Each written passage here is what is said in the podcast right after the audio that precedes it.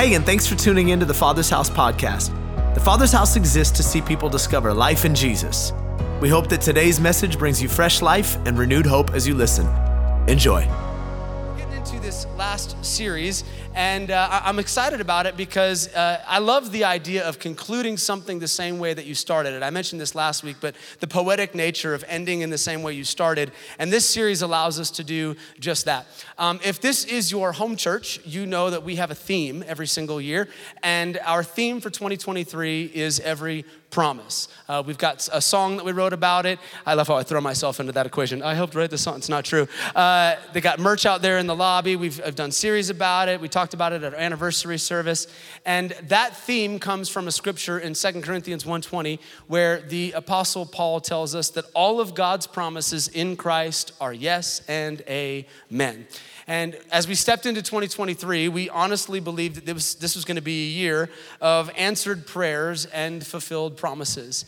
And as I look back over the last 11 months, I can tell you this has been a year of answered prayers and fulfilled promises. As my own uh, testimony would, would testify, my daughter's healing was a big, massive one for us. We've seen physical healings, we've seen financial miracles, we've seen children coming back to Christ, prodigal sons and daughters that have been out that are now coming in, names we've removed from this box, and things we've been praying for come to pass. It's been a, a year of miracles, and time and time again, God has proven to us that all of His promises over our lives are yes and amen. So it seems only appropriate then to conclude the year the same way we started and to continue talking about promises, which is why we have titled this final series, The Greatest Promise.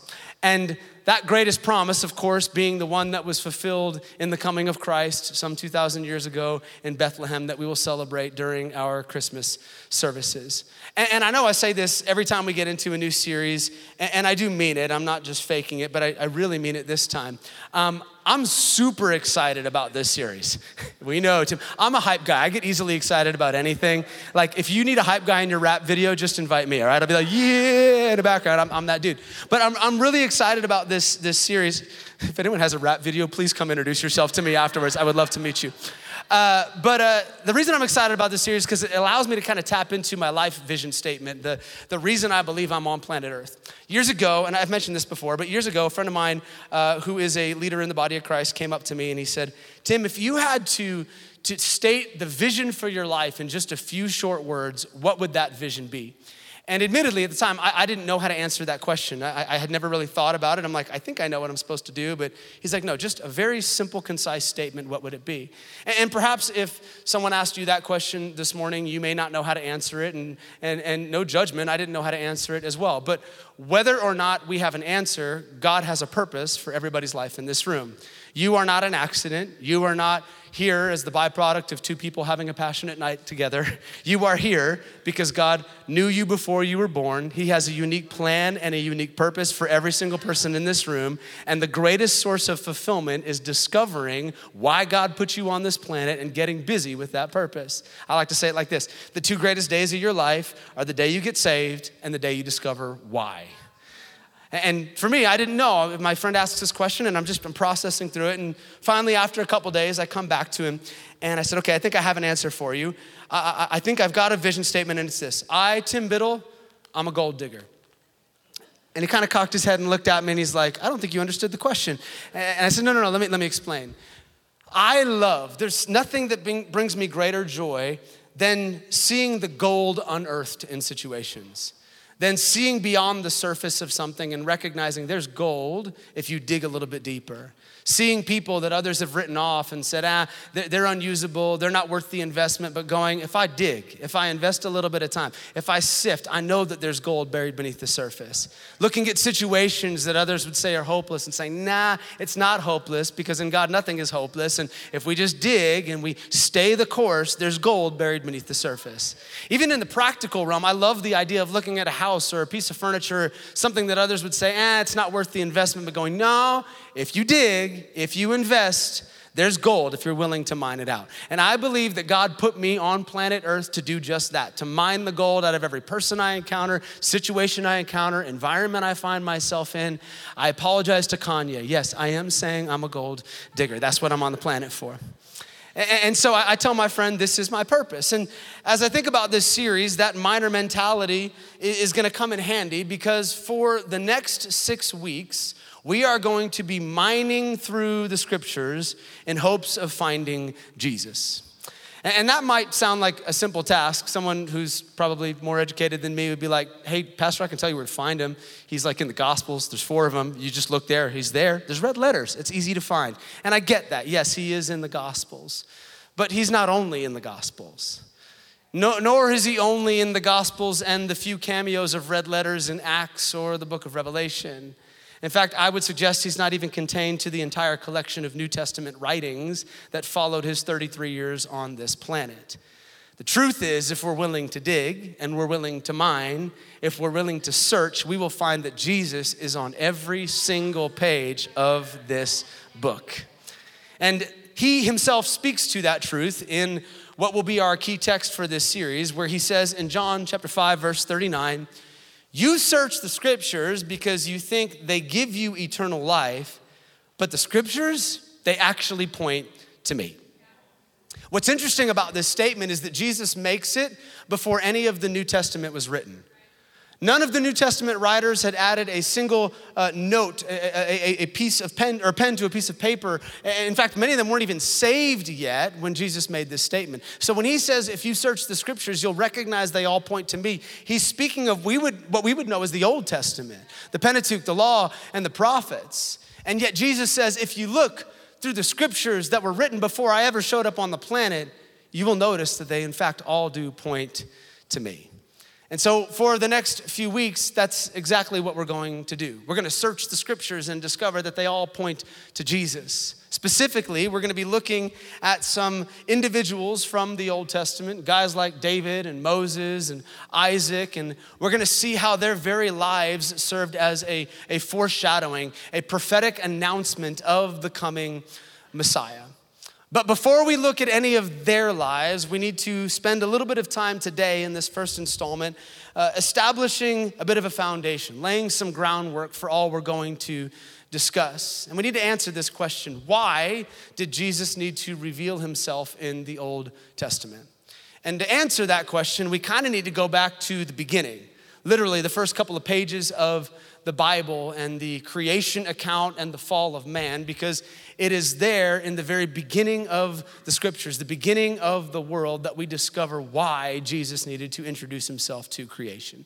So, uh, before we go to the word, which we're going to read a lot today, buckle up. Um, but uh, I want to pray and want to give you a, a title, a working title for this sermon. I want to title this in the voice of Woody from Toy Story, if I could. And I want to call this, There's a Lamb in the Garden. There's a snake in my boot. There's a lamb. All right, let's all say it together, shall we? There's a lamb in the garden. about a B plus at best. I have a friend in the front row who's uh, from Brazil. Uh, I won't mention her name. It's Priscilla. She leads worship here, and uh, she has a horrible Southern accent. So, Priscilla, would you like to come and say for? No, I'm just kidding. There's a lamb in the garden. Let's pray, and then uh, we'll get into this.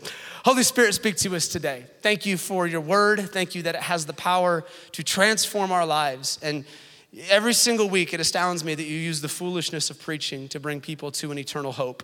Today, we pray that that would take place in this room. As we search the scriptures, may we see the truth of what you stated in John 5. May we see Jesus today, all the way back in this first story of creation. And as we see you, as scripture tells us, we ask that we be transformed to be more like you. That, that in beholding you, we would become more like you today. As it says in Psalm 119, may the entrance of your word bring light to all of those living in darkness. In Jesus' name, amen. Amen. So I'm working today with the assumption that most of us are probably familiar with the first two chapters of Genesis and kind of the creation account as we know it through Scripture. Uh, for anyone who's not, let me give you kind of the condensed uh, Cliff Notes version of creation. The Bible says that in the beginning the earth was formless and void. Nothing existed, darkness hovered over the waters, and God looked into this hopeless abyss and he began to speak as creation took place. He said, Let there be light. And as he said, Let there be, light showed up, and stars and moon, and, and the oceans and the land and their boundaries, and all of the created things, they all came to being by the voice of God. And the climax of creation, his crown jewel on day six, he created us, human beings. By the breath of his mouth and the dust of the earth, all of us were created. And in the Hebrew, the, the name given to humans was Adam, which means humanity, and Eve, which means life. You put them together, you've got human life. And in Genesis 1:28, we are told that this human life was created in the likeness and the image of God. And after God creates humans, he makes a home for them in the east, a garden called Eden. He prepares a place and he says, This is where you're going to live. And there is but one rule in the garden. You are allowed to eat from any of the trees. You can enjoy yourself, this vast, expansive space I've made for you. But there is one tree in the center of the garden you cannot eat from the tree of the knowledge of good and evil. For if you eat from that tree, then you will surely die.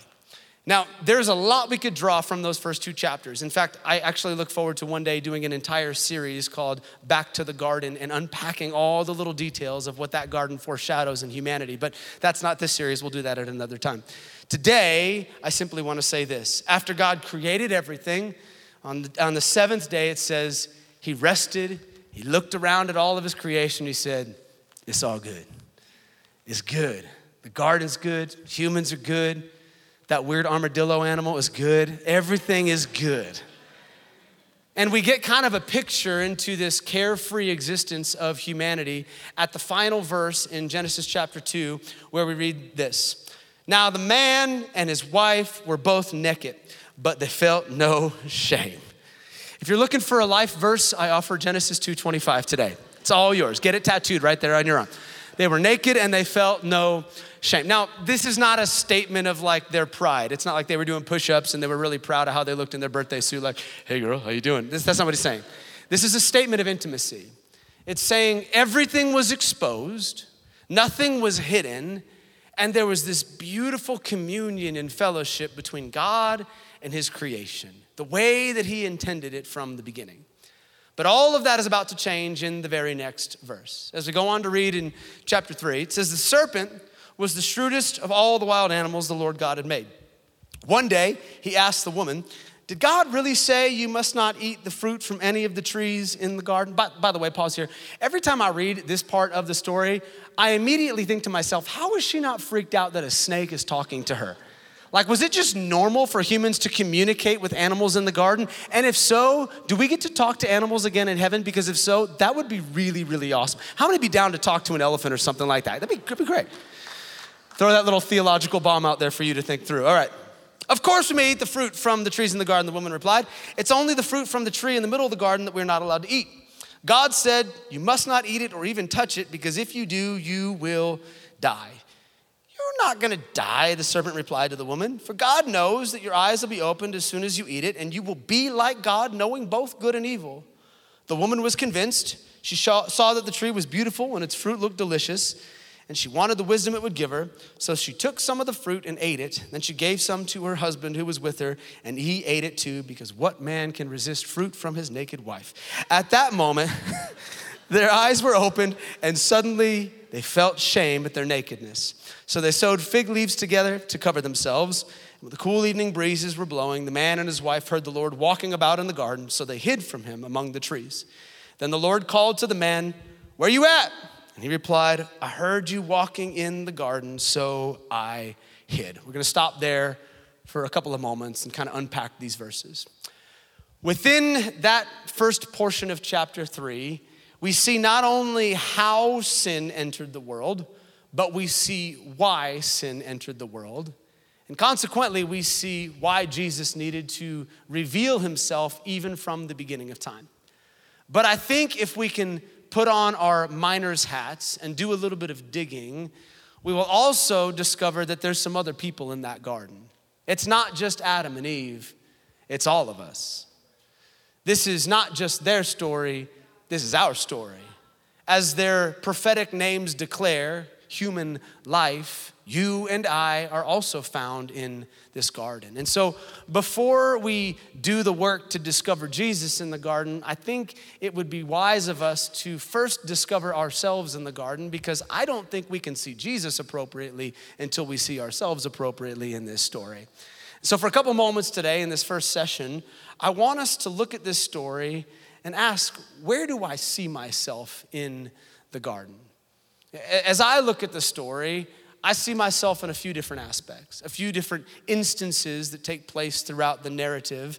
And the first of them is this when I look at the garden, I realize that we get deceived. Just like Adam and Eve, we get deceived. Look again at this appeal from the, the serpent. He says, You won't die if you eat the fruit. The serpent replied to the woman, For God knows that your eyes will be opened as soon as you eat it, and you will be like God.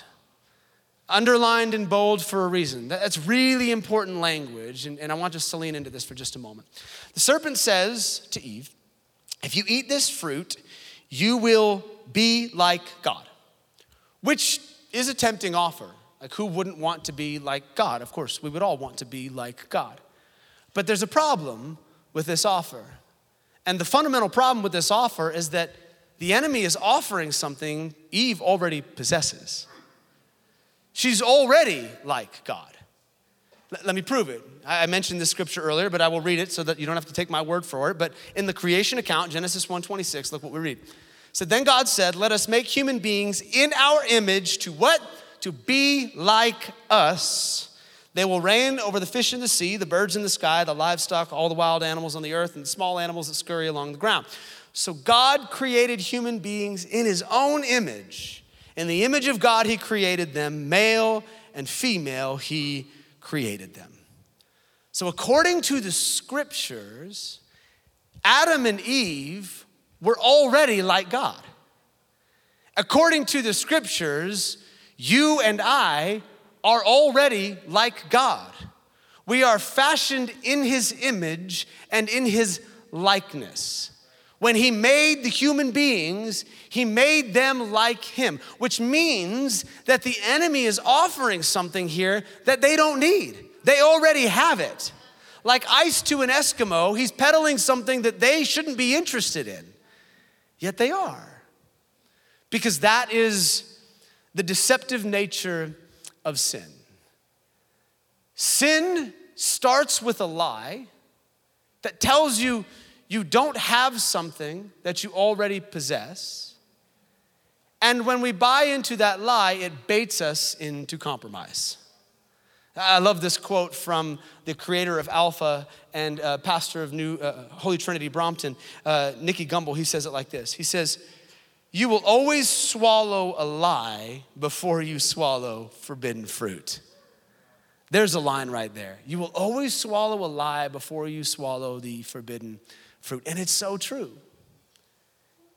And here's what I find mind numbingly frustrating about this we keep buying into the same lie over and over again. The enemy packages it slightly differently and presents it to us. But like they did in the garden, we just keep eating on this rotten fruit that we shouldn't be unwise enough to bite into. But ultimately, it's the same lie being offered over and over and over again. Here's the lie that sin peddles to us you sift all sin down, and here's what you'll find it tells you you are not enough, or what you have is not enough. All sin falls into that category. You are not enough, or what you have is not enough. Seriously, pick a sin, pick any sin, and it'll fall into one of those categories if you sift it down. Pride and arrogance. Pride puffs itself up, it postures. Why? Because on the inside, it thinks it's not enough. You have to make yourself feel big on the outside because you're truly small on the inside. And so I'm gonna present a version of myself, make myself feel bigger than the others around me because deep down, I don't think that I'm enough. That's what Ken learned in the Barbie movie until he realized that he was Kenough, right? You've seen the, the, the, merchandise. There's that lie, it's right there in the middle of it. Or how about addiction? What is addiction? The, the compulsive nature to, to take something into yourself because you think that what you currently have cannot truly satisfy. Whether it's a substance addiction or it's to purchase things or to look at things, it's I don't know how to be satisfied with what's already in me. I don't have enough, so I have to feed that desire with other things. Same lie. How about a lack of generosity or an unwillingness to give according to Scripture? It's rooted in the same thing. If I give this away, I will not have enough for myself. So I'm going to cling to my possessions and cling to my money because if I don't, then I won't be able to have what I need. Sexual sin. Well, I, I, don't, I don't know how to be satisfied in and of myself. I don't want to be single, but I haven't found the one, so I'm to feed my flesh because I don't think that just me and Jesus together are enough. I need something else to fill this need. Unbiblical divorce. I'm just throwing all kinds of fun things out there today. The one I have is not enough. I would be happier with someone else, even if that someone else was just myself. And because I don't think I have enough, I'm gonna break the covenant I made according to scripture and I'm gonna leave for irreconcilable differences. You sift all sin down, it will find itself in the garden with that same lie I am not enough or I don't have enough. But it is a lie. It's a lie from the pit of hell and the dirty snake that told it in the beginning. Because according to scripture, you are enough and you do have enough. And if you needed more, God would provide it to you because you're His children and He's a good Father, according to Scripture. Jesus said it like this in Matthew 6. He said, Only the pagans worry about all the things they don't have. Whether or not they're gonna be able to eat or, or have enough to wear, that's a pagan fear, not a godly fear. Your heavenly Father already knows what you need. And if you seek first his kingdom and his righteousness, everything you need is gonna be added unto you. That's the truth. Anything less is a lie. But it's a lie we keep feeding on over and over and over again. And when we feed on that lie, it gives birth to the very next place in this story where we see ourselves. When we feast on a lie, number two, we feel shame. We feel shame. Look again at what we read in verse six, where it says, The woman was convinced. She saw that the tree was beautiful and its fruit looked delicious, and she wanted the wisdom it would give her. So she took some of the fruit and she ate it. Then she gave it to her husband who was with her, and he ate it too. At that moment, their eyes were open, and they suddenly felt shame. Suddenly, out of nowhere, a, foreign feeling invades in the moment. They feel shame. The, the enemy says, Hey, eat this, and if you do, you will be like God. So they eat. But instead of getting what the enemy promised, because they already had it, they're rewarded with something that is utterly and entirely unlike God shame. Deception gave birth to sin, and sin gives birth to shame. I was studying out this phrase in the original Hebrew language this week, the, the, the, statement that they felt shame. And I was surprised to discover that it's a phrase that's used in a variety of different instances throughout the scriptures. But as I dug into this particular instance, I also found that it has a very inconvenient definition here in the garden. When we're told that Adam and Eve felt shame, in the Hebrew, this literally means an inability to unknow, a haunting reminder. I can't not know what I know now, a present reminder of my past failure. I love the way that the, the prophet Isaiah says it in Isaiah chapter 1, verse 18. He's, he refers to it like this he calls it the crimson stain. Shame is like the crimson stain that we can't look away from. Let me just ask anybody ever stained your clothing before? Anyone? Okay. Anyone stain your clothing all the time? Okay. My hand is lifted. I, I, I know I look like an adult, but I think I eat like a five year old because and I'm not exaggerating. Sometimes preachers exaggerate. My wife can attest to this truth. I stain my clothing probably weekly, all right? Like every single week, I spill dressing or oil or sauce or something on myself. Like I was telling somebody this morning, they were complimenting this shirt. I'm like, it's just a t-shirt. But I, was, I had to confess, I'm like, the reason I bought this shirt is because there's some kind of like Teflon on the outside so that if you spill on yourself, it just falls. It's resorted to that. I have to buy safety clothing just to make sure that I don't stain myself. I'm, I'm staining everything. And I used to, I used to just go to Robin and, and ask, like, hey, babe, I'm sorry. Oops, I did it again. And will you, will you get this stain out of my clothing? And she'd roll her eyes because she knows that it's a weekly occurrence. But to be truthful, I've become a bit ashamed of myself lately because it happens all, stop laughing at me, Jazzy. Uh, it happens all the time. So I've developed this really bad habit where, like, if I spill something on myself and I don't want to tell Robin about it, I just sort of like, I fold my clothes up and then I like set it on the nightstand or I put it in the drawer, like thinking it's gonna magically disappear. Or sometimes I'll just throw it in the wash and hope that it just comes out in the wash. But how many know what happens if you leave a stain on your garment for too long. It sets, yeah, that's the phrase. It fastens itself to the fibers of the garment and it refuses to let go. When you don't deal with it right away, it stays. And before you know it, you will have something that looks like this. Now, to be clear, this is for illustrative purposes only.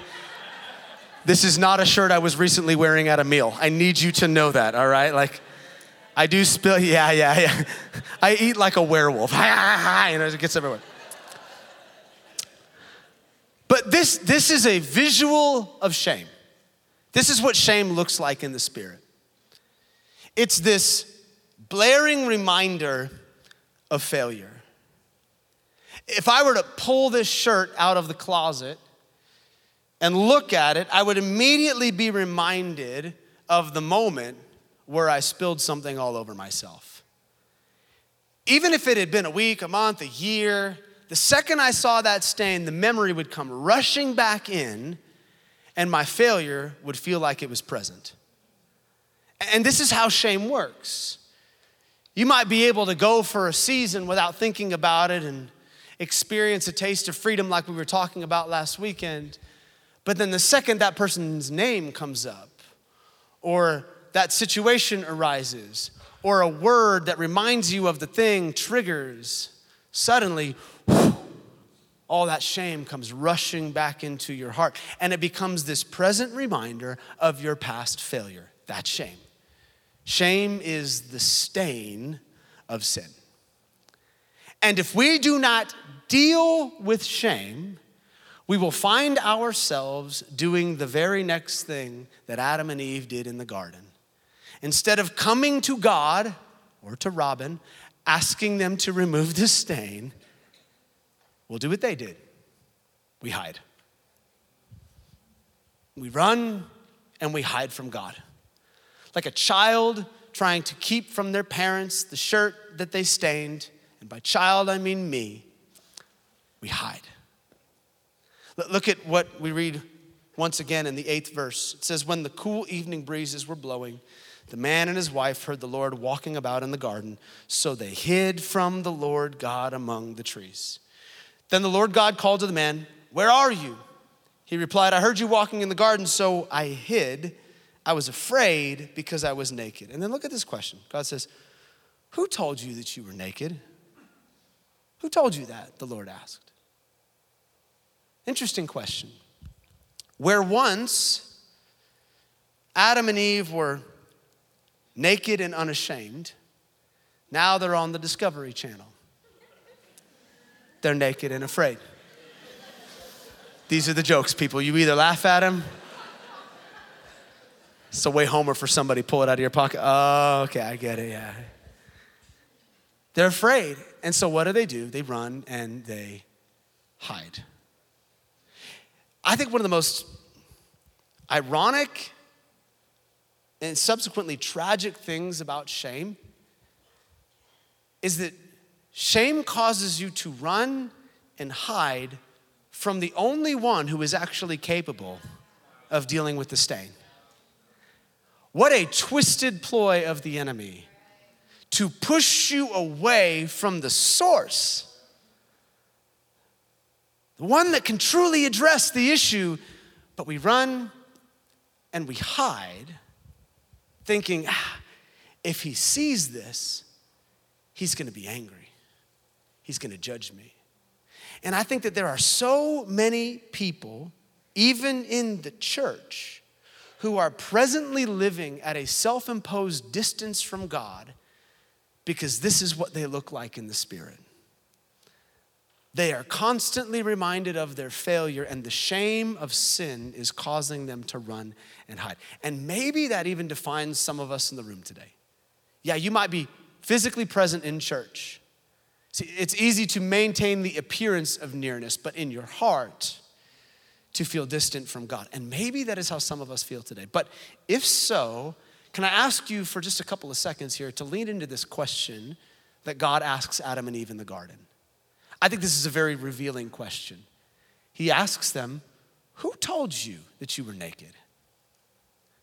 I think contained in that question is both the heart of God and the aim of his anger. Who told you you were naked? God is not asking this question to obtain information. He's God, He's omniscient, He knows everything. Sin is never a surprise to God. He knew this whole thing was going to unravel the way it did before it ever happened. Newsflash to you when you come to God and you repent, you are not informing Him of your sin. Hey, God, I did this thing. He's like, What? No, he's God. He knew. He was waiting for you to acknowledge that he already knew so that you could come and receive the grace that you needed in that time of failure. That's the whole purpose of this thing. So, so God is not asking this question of Adam and Eve so that he can gather intel and go, okay, how am I going to deal with this? No, it's not it at all. Rather, I believe that God asks Adam and Eve this question to reveal his art to show the aim of his anger and to remind them and everyone who would come in their footsteps of a truth that we've heard before, but we need to be reminded of from time to time, and it's this. It's a simple one, but it's powerful. God hates sin, but he loves sinners. Think about it. God could have said a lot of things to Adam and Eve after this moment, couldn't he? He could have been like, What? After all I've done for you? I literally created the world for you.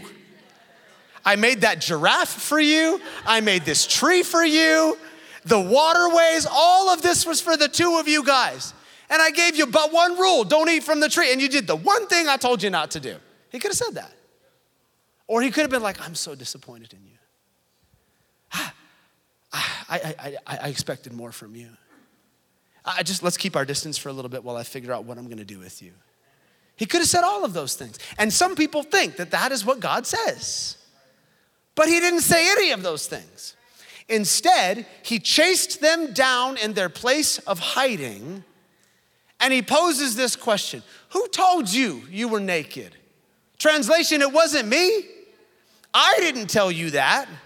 I don't use shame to call you out of hiding so that I can backhand you on the other side of it. I don't shame you into obedience. I love you into obedience.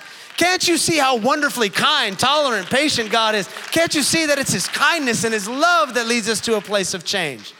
I love you on your good days, on your bad days. Whether you've sewn figs to try to cover yourself or you're fully exposed, I love you all the same. Sin, yeah, I hate that. And especially the guy who tempted you into it. But you, I love and I always will. Come on, how many grateful today that you serve a God that does not backhand you in your times of failure, but reaches down into the pit that you dug for yourself and draws you out again and says, I love you, son. I love you, daughter. Nothing can separate you from my love. Come on, Romans chapter 8. Can't you see that nothing will separate us from the love of God? Neither height, nor depth, nor things present, nor things to come, nor principalities, nor powers, nor nothing in creation will separate you from the love of God that is found in Christ Jesus. That's your God. He chases you down in times of failure, grabs you by your face, and says, I love you.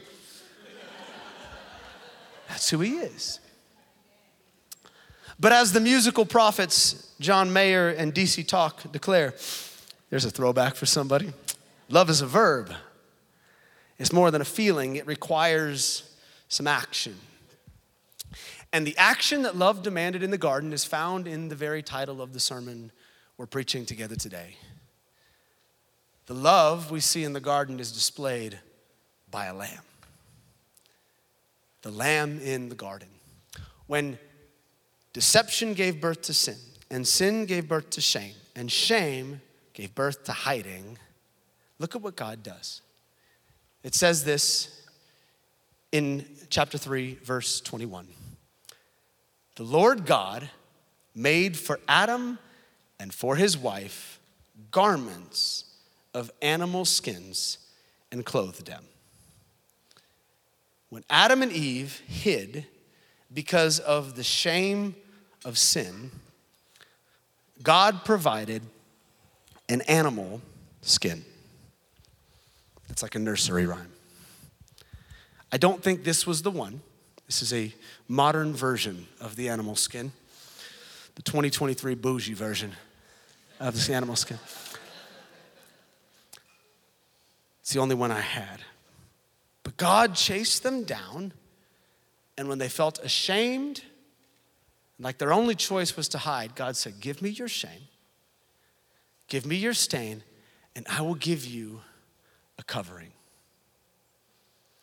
I'll cover what you hate about yourself so that you don't have to feel exposed before me any longer.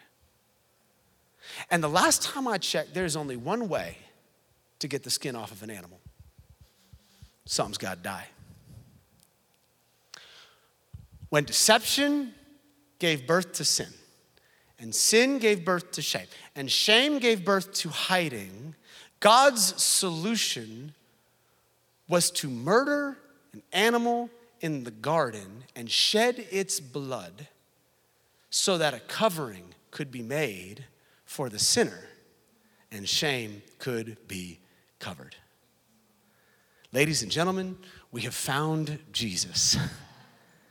Here he is in the beginning of time in the garden, hidden away for those that are willing to do the work and dig him out.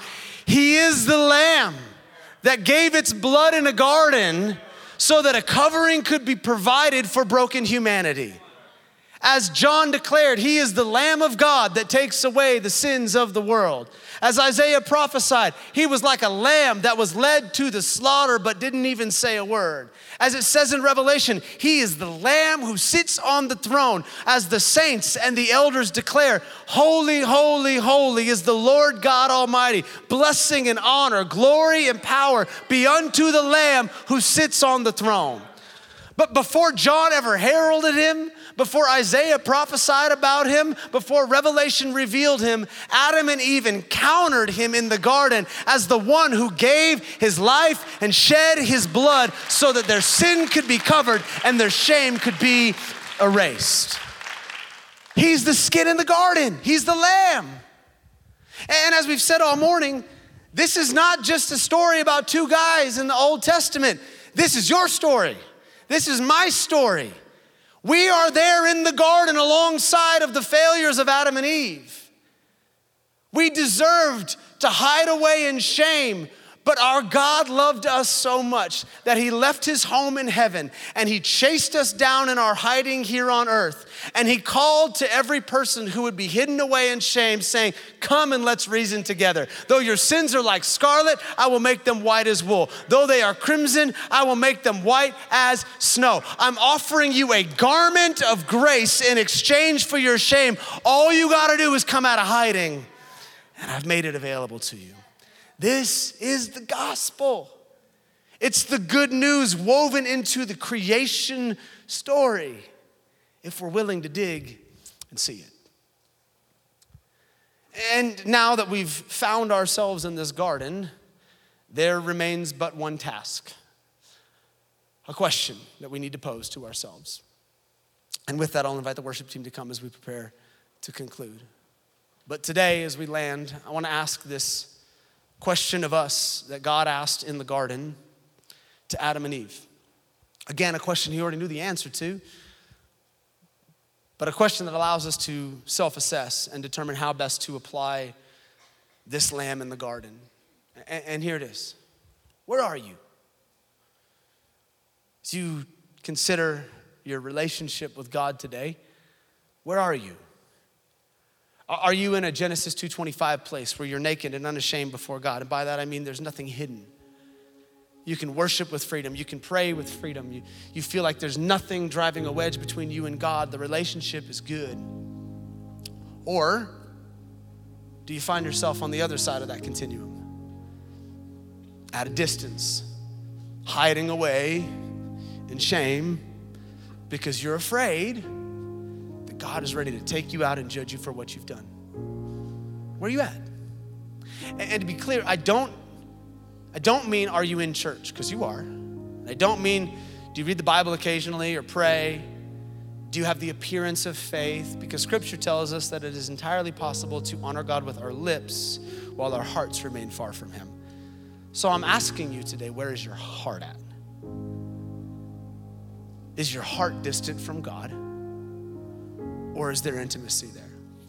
Because if you find yourself hidden away in shame, then my offer to you is to make an exchange to give him your shame and to take his covering in exchange.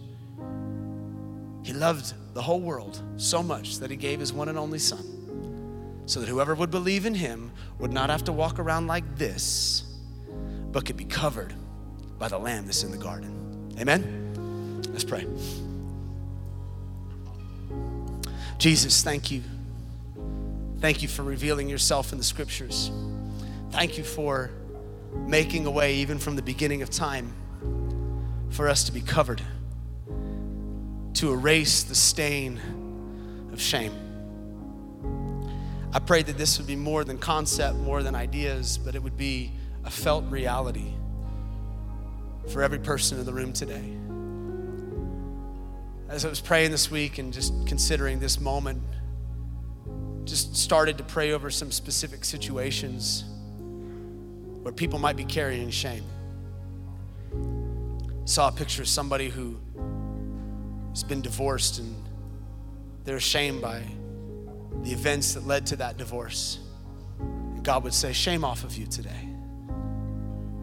Someone who had an affair and maybe he's been living in secret about it. God's saying, Come out of hiding.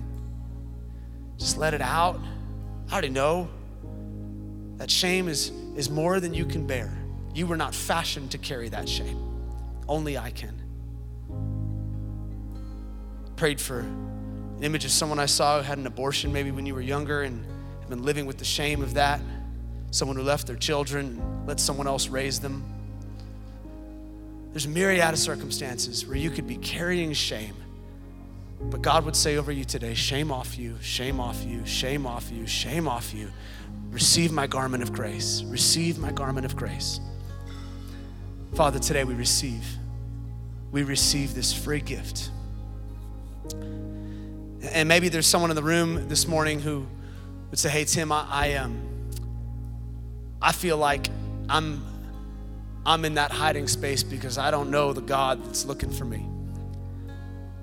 I didn't know what to expect. All I've heard and all I've seen, maybe even represented by churches and the public persona of Christians sometimes is that God is shaking a fist and he's angry at me. But you're telling me that there's a God that loves me, wants me to hand over my life, and he'll give me purpose.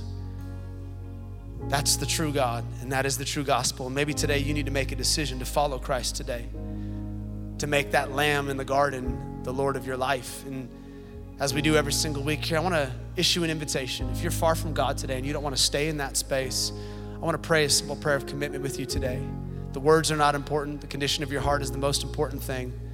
But in this moment, you can come out of hiding and know that your name is written in the Lamb's book of life and that your eternity is secure.